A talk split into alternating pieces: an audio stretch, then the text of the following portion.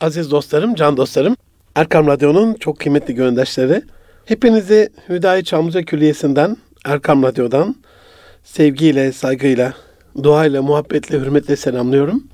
Hepinize hayırlı günler diliyorum efendim, hayırlı cumalar diliyorum. Erkam Radyo'dasınız.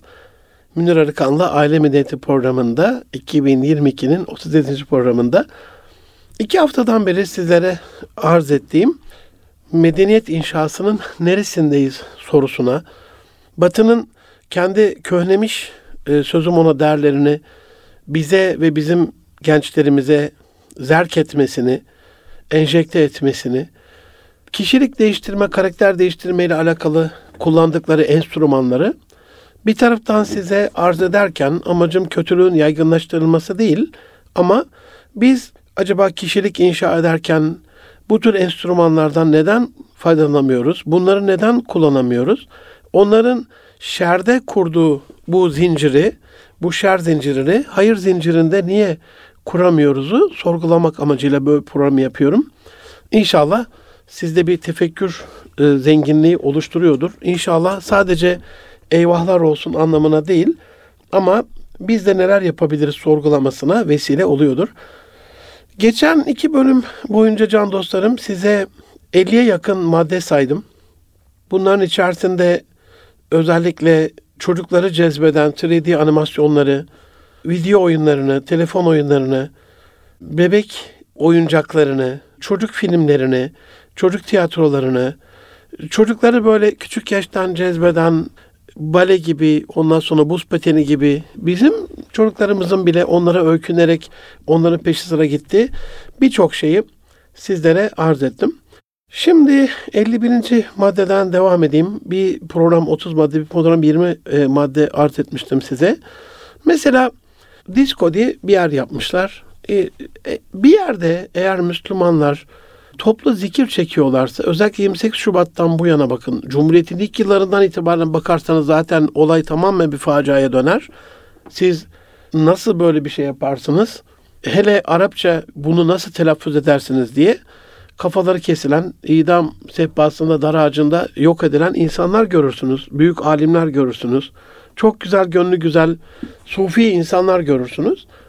Özellikle 28 Şubat döneminde de orada başladı çünkü bu. Sanki böyle hani bir zikir, tabii ki bunu usulünce, edebince, adabınca, onu da zaten ulema biliyor nasıl olacağını, yapmak gerek, ama velev ki usulüne uygun olmasın. Onların kendi diskolarında yaptıkları o hareketler usulüne uygun mu sanki? Ama hani Batı ne yapıyorsa bu iyidir, Doğu ne yapıyorsa kötüdür. Böyle bir şey var. Ve çocuklarımızın birçoğunun da buna öykünmesi, buralara gitmesi, gidiyor olması büyük bir acımız olsa gerek. Belediyelere ben hani buradan acizane seslenmiş olsam, şirket sahiplerine buradan seslenmiş olsam, helal çerçevede, meşru sınırlar içerisinde acaba gençlerimizin böyle dinleneceği, eğleneceği, bir araya geleceği, kendi hemcinsleriyle bu meşru dinlenceyi, eğlence yapabilecekleri mekanlar acaba çok mu zor? Bilmiyorum. Yani işin teknik boyutunu herhalde erbabına bırakmak lazım. Onlar bunu düşüneceklerdir diye düşünüyorum. Aziz dostlarım, filmler var. Hani çocukluğumuzda bize ilk böyle görmememiz gereken şeyleri, o pazar filmlerinde kadın erkek yakınlaşmasını, onların öpüşmesini, hani Türk toplumu içerisinde 60'lı 70'li yıllarda rastlayamayacağınız şeylerdi. Ama ne yaptılar? Haftada bir böyle pazar sineması diye, bu da ailece izlenen bir şey. O kadar böyle senaristler bu konuda hain ki, Hollywood'un senaristleri, toplumu yavaş yavaş alıştırdıkları için, şu andaki mesela kıyafette görüyorsunuzdur, birden böyle topyekün çıplaklık yok. Ama ne yapıyorlar? İşte 1900 yılların başında aşık kemiğine, aşıklara kadar, yani yere kadar, topuklara kadar gelen etek boyları şu anda mini etekle, hani bir karış mesafeye kadar azalmış oldu. Aynen böyle. Hani nasıl çıplaklığı böyle santim santim, aşama aşama, kademe kademe yerleştiriyorlarsa gençlerimizin zihninde, buradaki filmlerde de kendi sapkınlıklarını böyle minik minik, küçük küçük şeylerle, parçalarla, yani öyle bir yıldırım düşmüş gibi olurdu ki evin içerisine. Bizim evimizde televizyon yoktu ama hani akrabaların evlerinde her seyrediyorsak uzaktan kumanda da yok. Hemen birisi ok gibi fırlar, televizyonu kapatır. Böyle bir dehşete kapılırdı insanlar. Hani o sahneyi görmüş olmalarından. Şimdi otobüslerde, parklarda, yollarda genç çocuklarımız, küçük çocuklarımız dudak dudağa gözümüzün önünde inanılmaz bir şekilde öpüşüyorlar ve hani bunun uyaranı da olduğunda uyaran sapkın muamelesi görüyor. Öyle de bir garabet duruma iş gelmiş durumda. Neyle alıştırdılar bunu? Neyle zihinlerde bunu normalleştirdiler? Filmlerde. Peki hani az evvel arz etmiştim. Benim amacım dünyada ne tür kötülükler var onları böyle haşa bu güzel mikrofonlardan sizleri tenzih ederim. Bir lağım akıtmak değil, haşa. Ama bunun karşısında acaba bir yapımcı uyanır mı? Bir iş adamı ya ben de şu kadar bir bütçeyi bir yapımcıya, bir senariste, bir yönetmene vereyim. O da benim derlerimi anlatsın arkadaş. O da bir filmde de namaz olsun, bir filmde de ezan olsun, bir filmde de Ramazan olsun, bir filmde de iftar olsun, sahur olsun, bir filmde de hac ve umre olsun. Acaba yürek yangınına düşer mi diye. Bu maddeleri 2 haftadan beri sizlere tek tek saymamın nedeni bu gönül yangınımdır. Ola ki durumdan vazife çıkartarak bu maddelerden, bu 120 medeniyet inşa eden ya da inşa edilen medeniyeti berbat eden maddeyi medeniyeti yeniden ihya için kullanır diye bir ümmeti Muhammed derdim odur. Bir başka madde karaoke geceleri dedikleri böyle mikrofonda, arka fonda istediğiniz şarkının müziğini seçtiğiniz ama sesinizin o şarkıcının yerine söylendiği ve bunun yarışmalarının tertip edildiği, bunun ödüllerinin verildiği, bunun yazılımlarının, apps'lerinin yapıldığı, buna özel mikrofon ve ses sistemlerinin üretildiği, satıldığı inanılmaz böyle bir çılgınlık. Buna özel mekanların da olduğunu biliyorum. Acaba biz kendi medeniyetimizin kim daha güzel bir şiir söyler, kim naat-ı şerifi en güzel, mevlid-i şerifi en güzel okur, kim Kur'an-ı Kerim'i en güzel bir şekilde okur, kim bize ait bir değeri bu mikrofonlardan, arka fondaki o musikiyle beraber icra eder gibi bir acaba yaklaşımda olabilir miyiz? Çocuklarımıza küçük yaştan itibaren, çünkü şöyle bir bilgi vereyim size, çocuklar büyüklere ökündükleri için ve genellikle toplum önünde, mikrofon önünde konuşan kişiler çok önemli kişiler oldukları için çocuklar onlar gibi olmak ister. O mikrofonu tutmak, o mikrofonla konuşmak ister. Bu anlamda küçük çocuklarınızın kişilik ve karakterinin gelişmesinde, çünkü mikrofon ele alındığında bir de ortam sessizleşir, susulur, dinlenir. Bu anlamda karakter gelişiminde siz de hani karaoke geceleri düzenleyemiyorsanız bile en azından hani şimdi kablosuz oyuncak mikrofonlar da var. Bu konuda teknoloji çok gelişti. Yani bu 20-30 yıl önce çok şey değildi böyle. Kablolar, özel amfiler falan kurulması lazımdı. Şimdi çok portatif oldu. Hani böyle bir telsiz mikrofon ebatında, hatta daha küçük böyle bir gazoz şişesi büyüklüğünde çocuğun eline de uygun mikrofonlar çevreyi de rahatsız etmeyecek düzeyde mevcut. Bunu aile içerisinde yavrumuzun hitabetinin, özgüveninin, sunum becerisinin, konuşmasının, diksiyonunun, özellikle kendini ifade etmesinin, insanların onu dinlemesinin, ondaki öz saygıyı geliştirmesinin gibi kazanımlarına bakarak böyle bir mikrofon uygulaması yapabilirsiniz. Bir başka unsur aziz dostlarım, kış kampları. Şu anda e-mail kutumda hala 2 tane bununla ilgili gelen, yabancılardan gelen mail var. Yabancılar, özellikle Alman ve Fransız filozoflar, felsefeciler 5 yaş, 7 yaş, 9 yaş çocukları alıp özel böyle mekanlarda, ormanlarda, doğada, yaz kış demeden, çünkü yazında yapılan şey var, kışında yapılan şey var. Oraya götürüp işte orada bir kamp ateşi yakarak, çocukların böyle bir gecenin bir yarısı yıldızların altında böyle yakılan bir ateşin çevresinde toplaşıp orada bir şeyler söyleşilmesi, paylaşılması kişiliklerinde yer ediyor. Hani anlatın dediğim zaman çocukluğunuza dair ne var? Böyle bir gün böyle bir yere gitmiştik diye başlıyor. Hiç derste bir gün şöyle bir şey öğrenmiştik diye anlatmıyor insanlar kendi kişisel menkıbelerini. Bu anlamda demek ki tutuyor, yer tutuyor. Özel bir hatıralarında, hafızalarında önemli bir yer işgal ediyor. Bu tür faaliyetleri onların manevi değerlerle teçhiz edilmesiyle alakalı da kullanabiliriz. İnşallah Rabbim bu tarz kampları yapmamızı nasip eylesin. Nurettin Hocam gibi bunu çok uygun bir şekilde gençlerle ilgili yapanlar var ama ben daha çok çocuklarla ilgili, çocukluğun erken yaşlarından itibaren bu tarz kampların, gezilerin çok daha değerli olduğunu düşünüyorum. Kuklalar ve kukla festivalleri çocuklar için çok çok önemli. Şu anda sağda solda belli Amerikan platformlarının işte Pinokyo ile alakalı, kuklalarla alakalı çağrılarını, afişlerini görüyorum. Program reklamlarını görüyorum. Çocukların nezdinde hayreti mucip olaylar böyle çok kalıcı yer eder. Yani bir tahtanın şahsiyet kazanma öyküsü, Pinokyo'da olduğu gibi onun canlanması. Çünkü çocuk kendi bebeklerini, kendi arabalarını da bir canlı muamelesi yapar. Onlarla konuşur, onları canlandırır kendi hayal aleminde. Bu anlamda bu tarz bir şeyin en uygun olduğu şeyler de kukladır. Kuklalar bizim kültürümüzde, özellikle İstanbul'da bir zamanlar çok yaygın kullanılan, Hacivat Karagöz oyunu da bir anlamda bir kukla sayılır ama 2 boyutlu bir kukla. Bunu 3 boyutluya dönüştüren kuklalardan bahsediyorum. Bu tarz şeyler Anadolu'da çok takip edemiyorum. Haklarını helal etsin dinleyenlerim. Ama İstanbul'da sıklıkla yapılıyor. Bu tarz bir şeye rastlarsanız çocuğunuzu oraya götürerek. Sıkıntı şu, oradaki kukla üstadları, bu kuklayı yapanlar, bunu oynatanlar, bizim kültürümüzün keysinden bile haberdar olmayan, tamamen çocuklarda bir kültür erozyonu oluşturacak bir tarzda, biçimde bunu icra ediyorlar. Aziz dostlarım, ne olur bir kere daha kendimi arz edeyim. Yani bu 120 kutunun 120'sinde hemen hemen özür diliyorum, beni affedin diyorum, amacım kötülüğe yaymak değil diyorum. Ne olursunuz bu gönüldaşınızı, bu garip kardeşinizi anlayın, ne olursunuz istirham ediyorum. Her bir maddeyi anlatırken ya işte böyle bir kötülük var, kuklaları çocukların böyle zihinsel yapısını bozmak için kullanıyorlar gibi anlamayın. Evet, ben bunu anlatıyorum.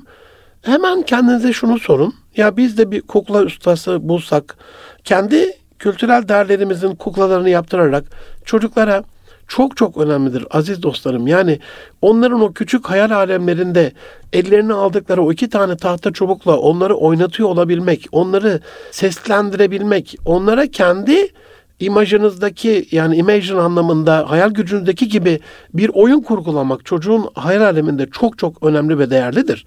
Hele bunu bilinçli bir şekilde, senaryosu yazılmış, bilinçaltına oynayan, çocuklara çaktırmadan değerler eğitimini veren, çaktırmadan manevi değerleri onlara empoze eden bir, aynı Batı'nın bizi dejenere etmek için yaptığını, biz çocuklarımızı ihya etmek için yaptığımızı düşünürsek kazancımızın çok daha değerli olduğunu düşünüyorum.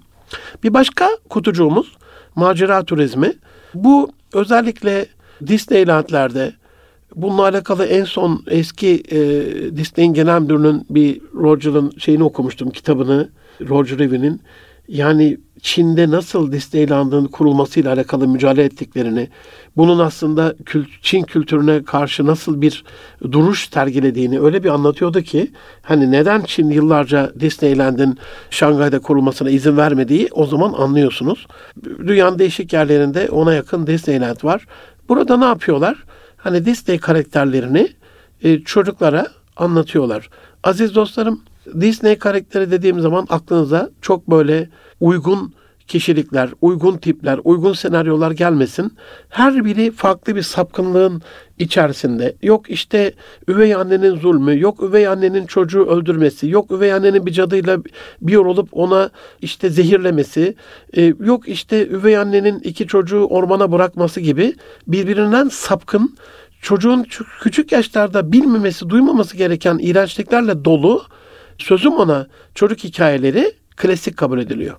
Yani bizim kültürümüzle alakalı bu kadar farklı unsur, Allah muhafaza biz anlatmış olsaydık herhalde tamamen yayın yasağı koyarlar. Bunları çocuklara anlatmamakla alakalı. Mesela şöyle düşünün.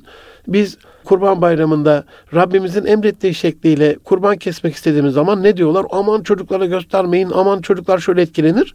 Peki sizin o Klasik kabul ettiğiniz, sözüm ona klasiklerde, bu tarz üvey anne sapkınlıklarıyla dolu, çocukların işte zehirlenmesi, evden atılması, ormana bırakılması, evden kovulması gibi türlü türlü işte üvey kız kardeşlerin kül kedisini zulmetmesi, yok Pamuk Prenses'in zehirli elmayla zehirlenmesi falan.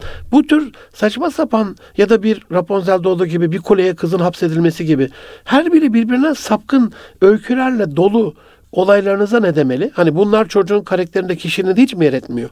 Ama sıkıntı şu ki biz buna değer vermediğimiz için şu anda bir oyuncakçıya gidin.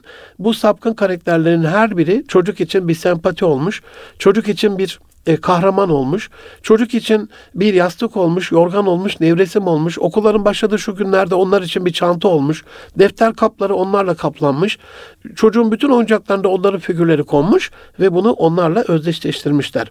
İşte benim bu acizane programda bunu anlatmamın sebebi bizlerin de bu tarz bir macera turizmini en azından mesela hep düşünüyorum 22 yıldan beri arada belediye başkanlarına, kamu görevlilerine arz ediyorum. Sivil toplum kuruluşlarında bazen paylaşıyorum. Yani bir peygamberler tarihini çocuklarımıza anlatacak bir macera turizmi parkuru yapılamaz mı? Bir ara hatta bununla alakalı bir danışmanlık yaptığımı da hatırlıyorum.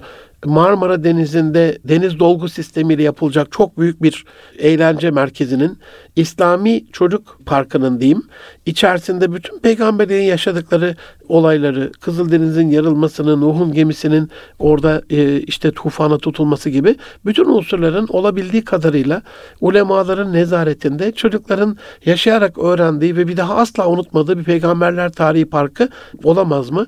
Bu programı yapmamın sebebi de bu. Her bir kutunun içinde onları yaptığını size anlatırken kötülüğü yaymak değil, o kötülüğe karşı bizim de o iyilik kutusunda bir şeyler yapıyor olmamız. Çok çok önemli karakteri, kişiliği mahveden unsurlardan bir tanesi Batı'nın moda anlayışı. Yani moda masum bir kelime gibi geliyor. Tabii ki buna sapkınlık diyemezler. Tabii ki buna çok daha kötü kelimeler söyleyemezler. Böyle sempatik, söylenmesi güzel bir şey bulmuşlar.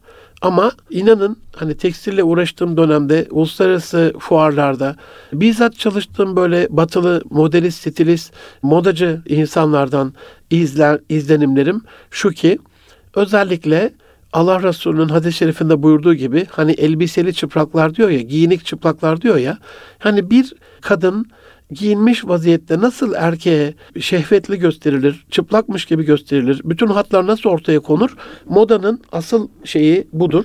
Renklerle o vücut hatlarını ortaya koyan bir şey nasıl yapılır? Yani antitesettür bir şeydir moda, öyle söyleyeyim. Zaten mini eteği bulan Fransız hanımefendinin beyanı, ben bunu gençlerin cinsel şeyleri, birliktelikleri artsın diye, seksi kolaylaştırmak için yaptım diye söylemişti. Da onun kelimelerini kullanarak söylersem lütfen beni affedin. Yani niçin icat edildiği, niçin şu anda bu kadar milyarlarca dolarlık bir kaynak aktarıldığı ortada. Peki biz ne yapıyoruz? İşte sözüm ona bir tesettür modası var. Bizim camiada da işte Nurettin Hocam dediği gibi başörtüsü mücadelesi kazandık ama başörtünün içindeki başları kaybettik gibi. Çok böyle bize uymayan, ne İsa'ya ne Musa'ya diye hani söylenir ya, yaranamayan böyle bir orta kayıp nesil ortaya çıktı. Kimlik mücadelesinde, bunalımında olan. Baktığınız zaman ne batıyı görüyorsunuz ne doğuyu görüyorsunuz. Hindistan'a gittiğiniz zaman o geleneksel Hint kıyafetleriyle, kumaşlarıyla, desenleriyle, modelleriyle. Afrika'ya gittiğiniz zaman geleneksel Afrika, her ülkenin kendine özel rengi bile vardır. Yani o renkleri orada görürsünüz. Ama Türkiye'ye geldiğinizde, şu anda Japonya'ya gittiğinizde, Kore'ye gittiğinizde hızla Çin'de yavaş yavaş Çin olmaktan çıkıyor. Gelişmişliğin maalesef böyle bir handikapı var. Böyle kültür erozyonuyla moda onları sarıp sarmalıyor. İşte kendi kıyafetlerini sözüm ona tukaka yaparak, çirkin yaparak, değersiz yaparak o eskimeyen bindallarımızı, iğne oyalarını, özel kutlu kumaşlarımızı, ipek ve çok özel şile bezli kumaşlarımızı, özel ipek dokumalarını hepsini unutturup bize küçük bir logolu bir tişörtlerini onlardan 100 kat daha fazla paraya, 50 kat daha, 10 kat daha fazla paraya sattırarak, hatta hadi bu normali, her tarafı yırtık pırtık 20 tane bulldog köpeği, doberman köpeğinin saldırısından kurtulmuşçasına her tarafı böyle paramparça olmuş kot pantolonları moda diyerek birkaç katı da fazla paraya satarak gençlerimizi vücutlarını teşhir eden bir vaziyette sokaklara salmayı işte bu vesileyle başardılar. Bizim de bunun karşısında çocuklarımıza hani küçük yaşta şöyle bir şey var. Ben anlamakta zorlanıyorum. Ya nasıl olsa küçük hevesini alsın. Ya o zaman bir kere de batı bunu desin ya. Çocuk nasıl olsa küçük bir başörtü örtsün, bir ferace giysin, bir namaz kılsın, namazlası olsun. Hele bir hevesini alsın. Büyünce biz ona başörtüsünü yasaklarız. İşte namazla yasaklarız, namaz kılmayı yasaklarız. Bir kere de batı bunu desin yani. Onlar bize öykünmüyorlar. Ne oluyor da biz onlara öykünüyoruz? Çünkü bizim onları takip edeceğimiz güzellikte çocukların kalbini cezbeden bir şekilde sunuyorlar.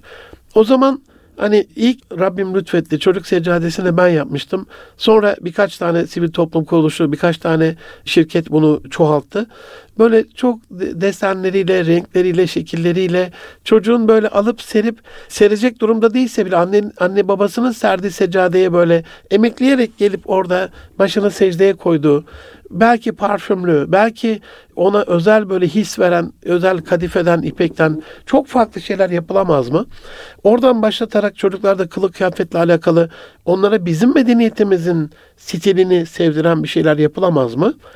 Şu anda dünyada takip ettiğim kadarıyla bizim camianın, bizim mahallenin değil, karşı mahallenin modacıları çocuk kıyafetlerinde, çocuk modasında, hatta Batı'nın ehli namus anne babaları haykırışta bunu reddediyorlar. İnanılmaz böyle makyajlarla, inanılmaz böyle kılık kıyafetlerle çocukları aynı büyük mankenler gibi defilelere çıkartıp artık o şekliyle teşhir etmeye de başladılar. Ehli namus anne babaların da buna karşı çıktığını Batı'dan biliyorum. Aziz dostlarım, çok önemli bir kutuya geldik, oyuncak.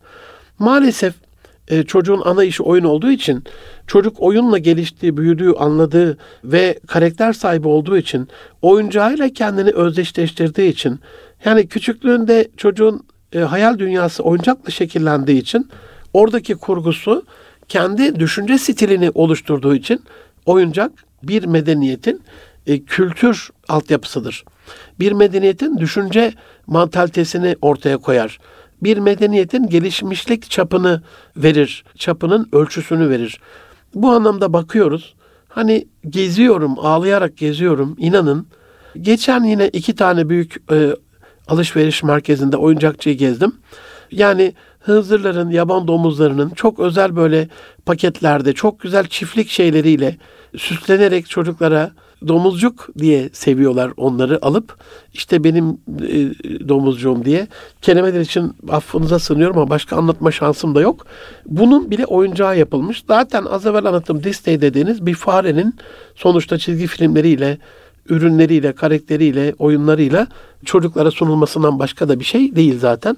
Acaba onlar bu tarz hani necis olan varlıkları pazarlayarak, paketleyerek, süsleyerek bize anlatırken, içselleştirmemizi sağlarken bizim medeniyetimiz her bir sahnesinde birbirinden kıymetli tarihi şahsiyetleri olan, her bir sahnesinde inanılmaz mınkibeleri olan, her bir zerresinde şehit ve şüheda kanıyla yoğrulmuş vatan toprağı olan bu güzel, bu cennet vatanın tarihi, kültürü, değerleri neden dünyayı cezbeden oyuncaklarla anlatılmaz?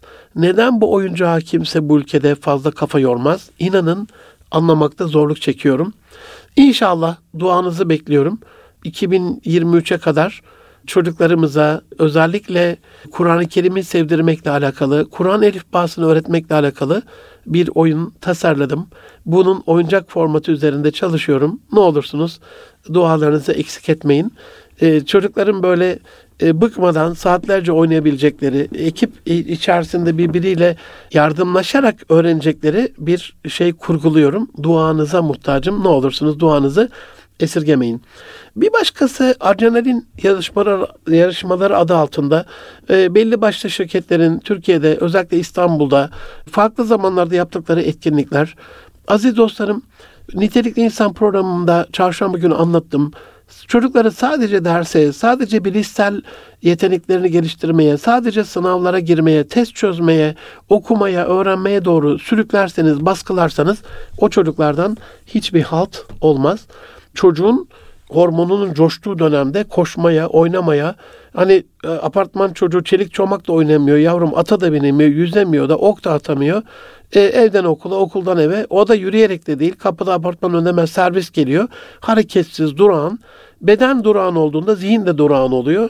İşte ondan sonra belli ilaçlarla hareketi varsa baskılamaya, hareketi yoksa arttırmaya çalışarak böyle acayip böyle dumura uğramış bir nesil yetiştiriyoruz gibi geliyor bana. Bu anlamda Gençlik Spor Bakanlığımızı tebrik ediyorum. Sarıkamış Şehitler Yürüyüşü bu anlamda bizim uygarlığımızın, medeniyetimizin manevi adrenalinlerle dolu bir şuur projesidir. Örneklerini inşallah il il Rabbim yapmaklığımızı nasip eylesin. Bizi dinleyen belediye başkanlarına, bizi dinleyen Milli Eğitim Müdürlerine, öğretmenlere buradan bir sözümüz, bir mesajımız olsun. Kendi illeriyle, ilçeleriyle, bölgeleriyle alakalı aynı Sarıkamış yürüyüşünde olduğu gibi kahraman ecdadını yaşayarak, görerek, mekansal anlamda oraya bizzat giderek, gezerek öğrendikleri bir öğrenme stilinde gençlerin o harekete, hatta orada çok farklı yarışmalarla, Allah razı olsun Bilal Bey'in bu konuda etnosporla alakalı çabalarını çok takdir ediyorum, Bilal Erdoğan'ın. Hani gençlerin bu adrenaline ihtiyacı var. Biz bunu körelttiğimiz zaman fıtratı bozmuş oluyoruz. 18 milyon öğrencimiz bu hafta okula başladı. Okulda tamamen adrenalini körelten, yok eden, baskılayan bir şey var. Otur ve beni dinle. Elini 2-3 defa fazla kaldırdığında bile bütün sınıfın sana böyle kötü kötü baktığı, fazla soru soranın hor vakir görüldüğü, fazla hareketli olanın uyuşturularak sessiz hale getirildiği bir sistemin içerisindeyiz maalesef. Hani koşanların koşmayla alakalı, yürüyenlerin yürümeyle alakalı, yüzenlerin yüzmeyle alakalı, uçanların uçmayla alakalı bir etkinlik yapması benim için çok daha değerli. İnşallah adrenalini manevi anlamda artıran ve o hormonlarını manevi duygular peşinde kahramanlık mektebeleri kullanan etkinlikler bizim firmalarda, yabancı firmalar gibi sponsorlu olur ve bu tür faaliyetleri yaparlar. Bir başka medeniyet ihyası ama tersini yaparsak inşası vesilesi olacak, inşasına vesile olacak kutucuğumuz bu 120 kutu içerisinde sahne ve dekor. Aziz dostlarım, ne olursunuz izlediğiniz filmlerin arka fondaki sahnelerine bakın. Meraklıları internetten bakabilir. Karikatürlerdeki 25. kare diye, filmlerdeki 25. kare diye, karikatürlerde İslam'a hakaret eden sapkın figürler diye öyle şeyler yapmışlar ki vakti zamanında belli karikatür dergileri, Ayasofya'da bir namaz kılınıyor. Arkada hat sanatı gibi tablolar var olduğunu zannediyorsunuz. Dikkatlice bakınca Allah yok yazmışlar. Haşa ve haşa. Sapkın sapkın şeyler yazmışlar. Yani karikatürün içerisine o kadar böyle insanı bilinçaltına hitap eden gizli mesajlar koymuşlar ki 25. kare gibi. Bu filmlerde de var. Sahnelerin dekorlarına bir bakın. Yani oradaki kurguya bir bakın. Arka fonda neler oluyor? Ön tarafta size başrol oyuncuları bir konuşma yaparken arkada neler oluyor? Bakın bakalım gördüğünüz materyallerin, malzemelerin, kurguların, seçkilerin yüzde kaçı kendi kadim medeniyetimizi, kültürümüzü, bizim değerlerimizi yansıtıyor? Ya bir dönem TRT'de 1990'lı yıllara kadar, hatta bir anlamda 2000'li yıllara kadar otosansürle alakalı, hani arka fonda ezan sesi duyulmasın, bir röportaj yapılıyorsa cami önünde olmasın, bir türbe falan burada asla görünmesin gibi büyük bir sansür uygulanmış. Birkaç doktora tezini okudum bununla alakalı. Meraklıları TRT'de korkunç sansür diye Google'dan aratırlarsa bu eserlere ulaşacaklardır. Dolayısıyla bizim bu konuda stilistlerimizi, imaj makerlarımızı, bir anlamda o sahnenin, dekorun tarihi ve ilmi, İslami yönünü de bilen, kurgusu güzel, nasıl söyleyeyim, sanatkar ve zanaatkar şeyi de güzel insanları bir araya getirip, ya biz bir film çekiyoruz ama arka fonda da şöyle bir mesaj vermek istiyoruz, bu sahneyi burada çekmek istiyoruz gibi film setlerinde bu tarz uzmanlara ihtiyacımız var. Doğa yürüyüşü, yani Allah Resulü'nün Mekke'den Medine'ye hicreti bir yürüyüş değil miydi yani? İsra bir gece yürüyüşü değil miydi Mescid-i Aksa'ya bir gece vakti? Resul Efendimiz sürekli Hira Mağarası'na yürüyerek gidip gelmiyor muydu? Yani bizzat uyguladığı, tavsiye ettiği bir yürüyüşü Batılılar trekking diye markalaştırarak, paketleyerek bize vermişler. Şimdi İnternette göreceksiniz, böyle yürüyüş grupları var. İstediğiniz konuyla alakalı, işte mantıklı, felsefeydi, teknolojiydi, farklı farklı konularda. Ya ne olur bizde bir namaz şuuruyla alakalı, bir tam örtünmenin arifesindeki genç kızlarımızın, burası örtünmenin bir adım öncesindeki genç kızlarımız, yeni örtünmüş çok güzel ablalarıyla, mesela Gamze Özçelik hanımefendi bunun için bir güzel bir rol modelidir. Afrika'daki deneyimlerini anlatır, hidayetine vesile olan unsurları anlatır. Sadece o değil, böyle binlerce güzel örnek var. Belki de, özür diliyorum, binlerce yok, yüzlerce var, onlarca var. Bu güzel örnek ablaların eşliğinde kızlarımıza böyle bir yürüyüşte, çünkü evde, okulda anlatılmıyor bu. Ama doğa ortamında gördüğünüz alan genişse, doğadan aldığınız enerji de genişse, gönlünüz de genişliyor, ferahlıyor, daralmıyorsunuz. Size söylenen şeyleri yanlış anlamıyorsunuz. Bir de bol oksijen var. Bir de orada doğayı yaşayarak deneyimleme, öğrenme var. Birlikte yürümek var. Birlikte orada bir piknik yapmak, oturup orada sofrayı açıp birlikte yemek var. Bu kişisel tarihimizde unutulmaz bir etki yaratacaktır. Arama motorları çok büyük bir medeniyet imha projesidir.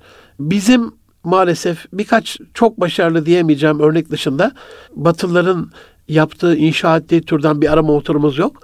Arama motorunun algoritmaları mesela şöyle çalışır.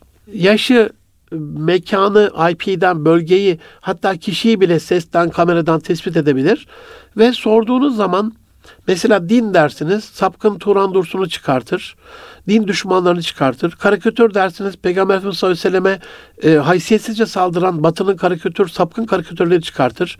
Oruç dersiniz, orucun zararını çıkartır. Sünnet dersiniz, aman çocuklara sünnet etmeyin diyen bazı sapkın kişilerin beyanlarını çıkartır. Yani algoritmasını size en güzel bilgileri vermek üzere değil, bilginizi dejenere etmek üzere kurmuşlardır.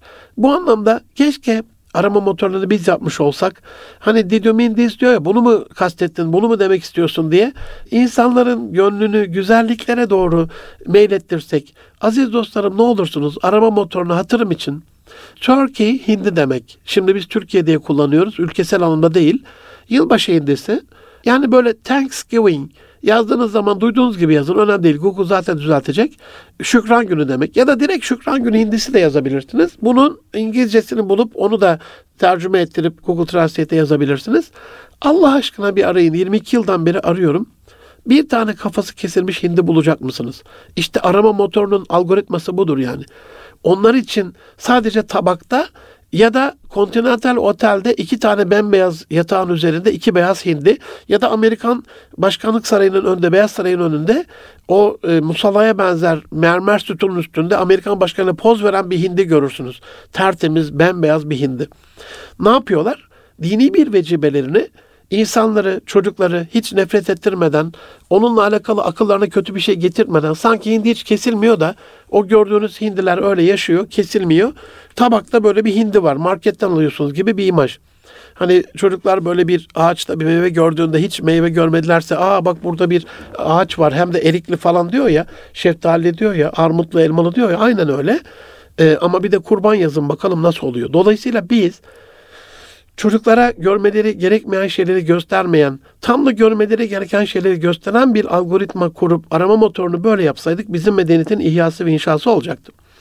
Aziz dostlarım, türlü çeşitleri çıktı. Kaykay diye bir oyuncak var. Son dönemde küçücük çocuklarımızı, genç kızlarımızı, üniversite çağında tesettürlü kızlarımızı görüyorum. Yani bir de bunun, beni ne olursunuz affedin, kalça hareketleriyle ilerleyen bir modeli var. Yani sağ ve sola doğru kalçalarınızı oynattığınızda iki ayak sabit, ancak öyle hareket ediyor.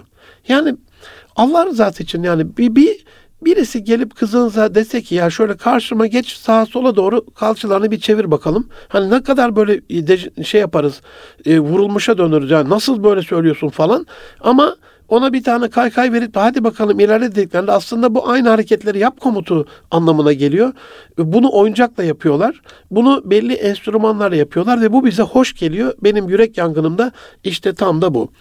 Yine bununla alakalı müzelerimiz, içinde tarihi değerlerimiz olmasına rağmen o müzelerdeki rehberlerin ecdadımızı çok sapkın anlatmasına şahit oluyorum. O zaman da müzelikten çıkıyor. Saraydan çıkıyor Topkapı Sarayı ve oradaki o müze maalesef bir kültür emperyalizmine dönüşüyor. Osmanlı'yı hakarete dönüşüyor. Bunun da önüne geçilmesiyle alakalı bir şeyler yapılması gerektiğini düşünüyorum. Oyunlar gittikçe herhalde performansım düşüyor. 30 madde anlatmıştım birinci programında. İkinci programda 20 madde anlattım. Üçüncü bölümünde 15 madde anlatabildim. Hakkınızın helalini diliyorum. İnşallah. Yani böyle bir arkamızdan kovalayanınız yok ama bu 120 maddeyi size dilim döndüğünce, elimden geldiğince Batı'nın medeniyetimizi imha eden 120 kutusunun kendi medeniyetimize göre evrilmesini, çevrilmesini, dönüştürülmesini, kullanılmasını ve ihya edilmesini sağlayacak bir düşünce sistematiğine sizleri davet etmek üzere arz etmek istiyorum. Bugün anlatacağım son kısım, bugünün 15. maddesi oyunlar. Aziz dostlarım, oyuncağı anlattım.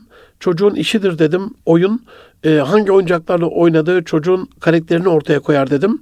Geleneksel oyunlarımızın ihyasıyla alakalı keşke bir doktora tezi buradan dinleyen üniversiteli kardeşlerimiz il, ilçe ilçe, köy, Türkiye'deki bu çocuk oyunlarını, Türkiye'deki bu oyunlardaki Beştaş'ın mesela psikolojik yönünü, çelik çomağın ardında yatan fikri, saklanmacın, körebenin bir arkasındaki felsefeyi anlatabilse ve keşke daha büyük bir araştırmacı dünya çapında birkaç şey el ele vererek şirketlerin sponsorluğunda dünya çocuk oyunlarıyla alakalı böyle bir araştırma yapabilse o çocukların masumiyetiyle oynadıkları oyunun ileride karakterlerini şekillendirdiklerini biliyoruz. Can dostlarım bugünlük bu kadar diyelim. Ailemizi her türlü sapkınlıktan koruduğumuz, ailemize sahip çıktığımız, ailemize sahip çıkarken de Batı'nın aileyi nereden ihya ettiğini anladığımız bir bilgelik gerekiyor. Bu anlamda bu 120 maddeyi sizlere sunuyorum. Ayın Allah lütfederse bu pazar günü 18 Eylül'de Saraçhane Parkı'ndaki büyük buluşmamıza sizleri yeniden davet ediyorum, yeniden hatırlatıyorum. İşte bir başka kutucuğu da onların bu tarz LGBT hareketleri ve bunu meşrulaştıran faaliyetleri en azından bu sapkınlığa bizim bir ailemiz var, bizim bir değerimiz var, bizim eşimiz, çocuklarımız var ve biz bu kendi kimliğimize, kendi cinsiyetimize, kendi aile yapımıza sahip çıkacağız haykırışını yapabilmek adına hepinizi ailecek inşallah pazar günü Saraçhane'ye bekliyoruz. Gelecek hafta görüşünceye kadar hoşça kalın, Allah'a emanet olun efendim.